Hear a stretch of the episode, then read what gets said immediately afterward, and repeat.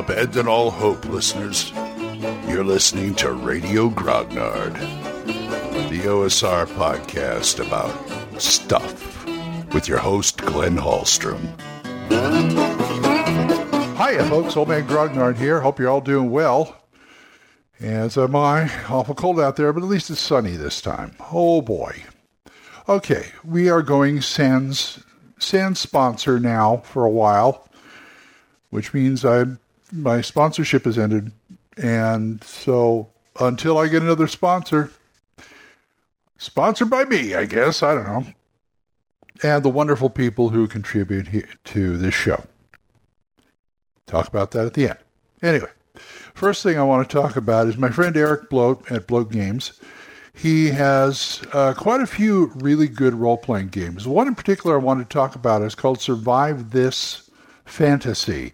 It's part of the Survive This series, which means it's the same, it's the same rules engine. And uh, it's just a great game. It really is. It's got a new take, not really a new take on fantasy, but the Survive This system really works well with fantasy. So I'd check it out. It's a, it's quite a, quite a good game. And you can find those on DriveThruRPG. It's two book, two core books. DriveThruRPG has both P D F and print version, but I'd encourage you to go to Eric Bloat's uh, Bloat Games website and get it at, you have two, it's two books plus the P D Fs for forty-nine dollars. And that's, to me, that's a deal. You can't even, you, if you're going to normally buy a fifth edition book, one fifth edition book will cost you about that much. So check it out at bloat games dot squarespace dot com. So, first off, we have a voicemail from John Allen Large, and he wants to talk about how he does gods and pantheons in his world. Go ahead, John. Hey there, Glenn. It's John here from the Red Dice Diaries, just listening to your latest episode about gods and pantheons in campaign worlds. I very much enjoyed that. And yeah, it's interesting. You can do a lot of different things with it. Um, in my O S E campaign world, for instance, the, the current world that the, the player characters inhabit is actually the third world that was created, the other two destroyed by a force of chaos. And the, the sort of cradle of humanity, the, the continent that they all came from, Balconan, originally had five uh, deities. And these are sort of deities like in the sort of Becmi, like immortals style vein. So they're They're sort of um, people who ascended to become immortals. And there's five of them based sort of loosely on sort of my, a mix of Mayan and other mythologies. And these five were shepherded into becoming immortals by the cosmic principle of law when the third world was created to help prevent chaos from rising and destroying it.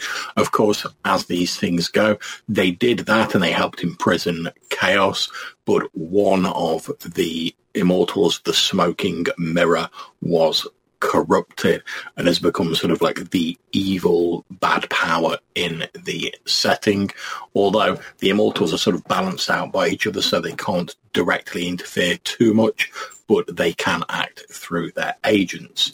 Now, as part of the events of my world, um, most of the the civilized folk, the humans, the elves, the dwarves, et cetera, were forced to leave Falconen by an ice age, and they sort of left in a huge fleet in an event called the Great Exodus and migrated southwards towards the equator, where they settled on another continent they christened Rohelene, which had much more temperate conditions, and they started the slow climb back to rebuilding their society. Now, the current main god that is followed by the people there, known as Leander, is the ascended immortal form of the priest who led the Exodus. And in addition to him, he's like the main sort of monotheistic god of the setting.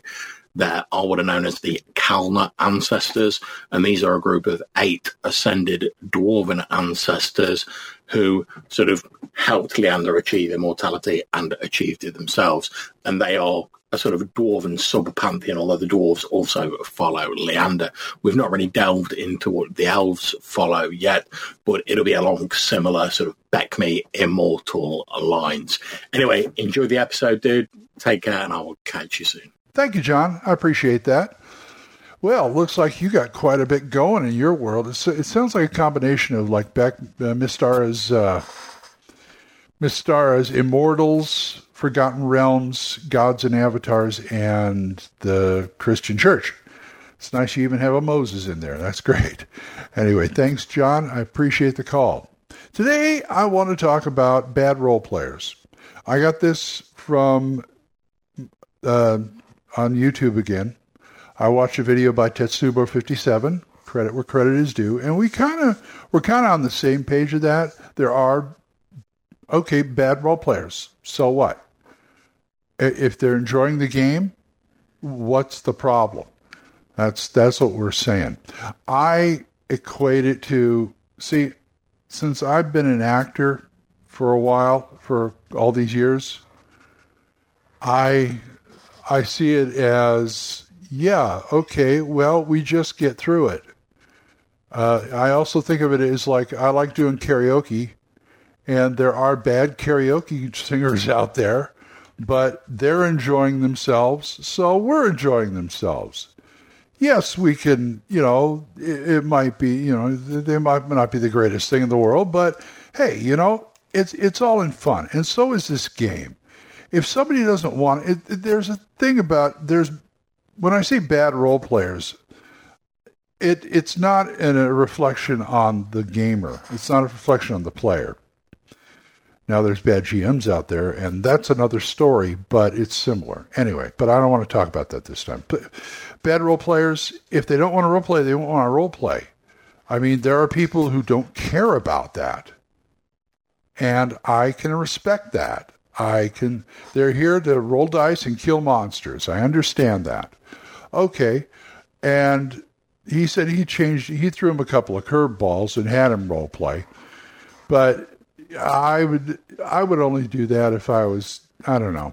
I, I, I'm, I would probably, I may do that every once in a while just to test them. You know what I'm saying?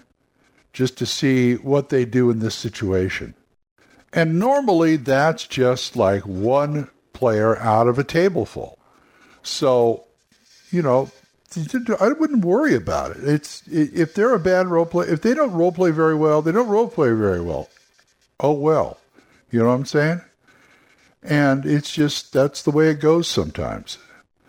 Anyway, I, that's how, that's how I deal with it. If they got better, more power to them. You know what I'm saying? If they, you know, if they, they want to, they want to up their game on that, more power to them. But if they don't, hey, they're having fun. And we're all having fun at that table. That's the whole point. Wow. I took a long time to say a little. So, anyway, I'm going to go start my day. It's a short one. So, if you want to talk to me about this or anything else, old man grognard at gmail dot com, or you can drop a voicemail on Anchor. We're monetized, so as little as ninety-nine cents a month. You too can help support this program. And I would thank you. Thanks again to Jonathan, Oliver, Gilbert, Juan Carlos, Daniel, Dan, Benjamin, Jason, John Allen, and Michael. Thank you, guys. And don't forget to listen to Dan Griggs' Jung, Y U N G, Jung Grognard podcast, Mark C. Walring's Yawning Owl Bear podcast, Big John Allen Large's The Red Dice Diaries, and my friend Eric Tenkar's Tavern Chat. So, until I see you folks next time, keep the dice warm, and I'll talk to you later. Bye-bye. Questions? Comments? Send them to old man grognard at gmail dot com.